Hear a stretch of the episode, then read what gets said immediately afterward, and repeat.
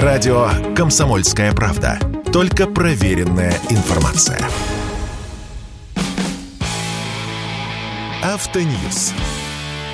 Совместный проект радио КП. Издательского дома «За рулем».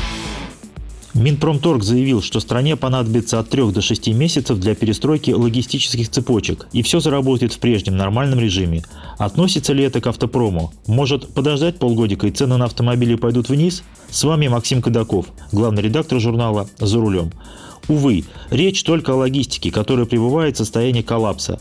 Большинство логистических маршрутов, ранее задействованных на поставке а, товаров в Россию, сейчас или полностью заблокированы, или функционируют как бог на душу положит.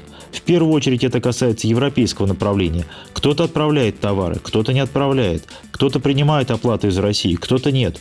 Европейские таможенники по-своему трактуют ограничения, введенные Евросоюзом, поэтому даже не попадающие под санкции товар могут не пропустить. С другими направлениями, конечно, проще, но тоже не все, слава богу. И это речь именно о логистике, о доставке, а нужно еще иметь товар. Если какая-то фирма отказывается по разным причинам работать с Россией, то уже и логистика не важна.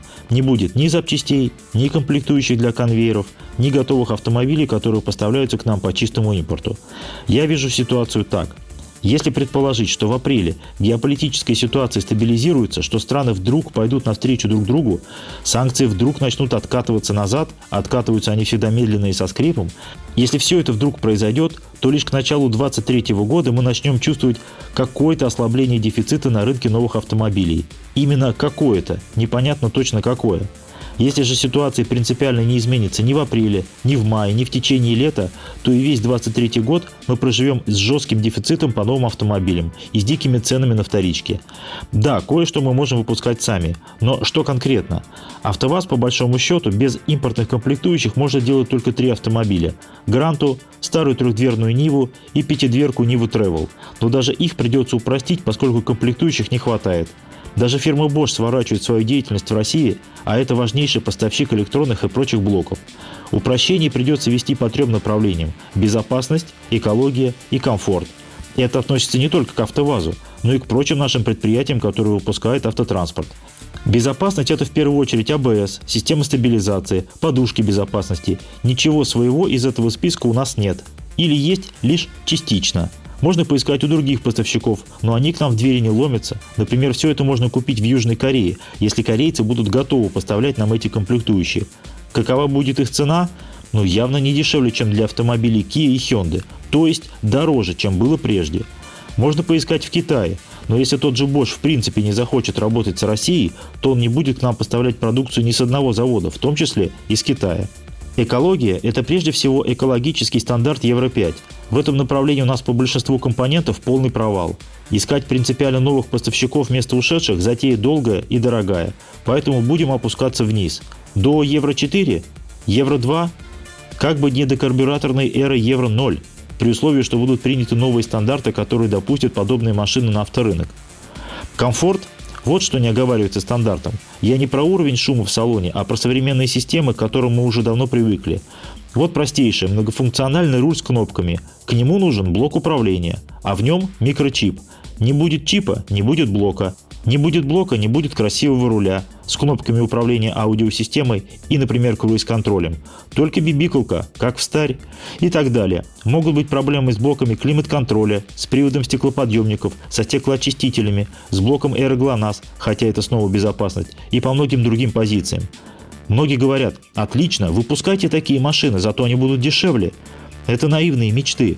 Парадокс заключается в том, что упрощенные автомобили будут продавать по той же цене, потому что любое упрощение тоже требует усилий и средств, а цену диктует рынок. В условиях дефицита будут брать ободранные машины по прежним ценам. И совсем уж наивно выглядят призывы расконсервировать линии по выпуску «Жигулевские классики» – шестерок и семерок. А почему бы и нет, спрашивают меня. За 300, ну 400 тысяч рублей их с руками оторвут. Нет, не оторвут, потому что таких машин на вторичке навалом, не совсем еще старых, с минимальными пробегами, в отличном состоянии и по цене 100-150 тысяч рублей. Что-то их не очень отрывают. Во-вторых, никаких законсервированных линий нет. Штампов для кузовного производства тоже нет. А если даже их еще не порезали на лом, то они в плачевном состоянии. Новые штампы стоят как чугунный мост. Все, что есть, это продольный мотор 1.7, он ставится на Ниву, пятиступенчатая коробка и узлы подвески, которые почти полностью от классики, хотя тоже не полностью. Все остальное нужно делать заново, от обивки салона до бензобаков. В-третьих, таких цен 300-400 тысяч рублей не будет уже никогда. Это только в постперестроечное время аэрокосмическую промышленность могли заставить выпускать на высокоточном оборудовании алюминиевые кастрюли и колышки для туристических палаток и продавать их по низким ценам. Потому что амортизацию оборудования и время работы высококвалифицированных специалистов тогда никто не считал. За все в конечном итоге платило государство. Сейчас никто ни за что доплачивать не будет. И если в страшном сне предположить, что АвтоВАЗ возобновит выпуск «семерки», то выпускать ее будут на тех же сварочных линиях, на том же конвейере, что и «Гранту». И стоить «семерка» будет как «Гранта». Ну, может, чуть дешевле. Так уж лучше тогда «Гранту». Особенно если учесть, что с пассивной безопасностью у классики совсем плохо. Так что ждать каких-то подарков и автомобилей по красивым ценам бессмысленно, во всяком случае, в ближайшее время. С вами был Максим Кадаков, главный редактор журнала «За рулем». Радио «Комсомольская правда». Мы быстрее телеграм-каналов.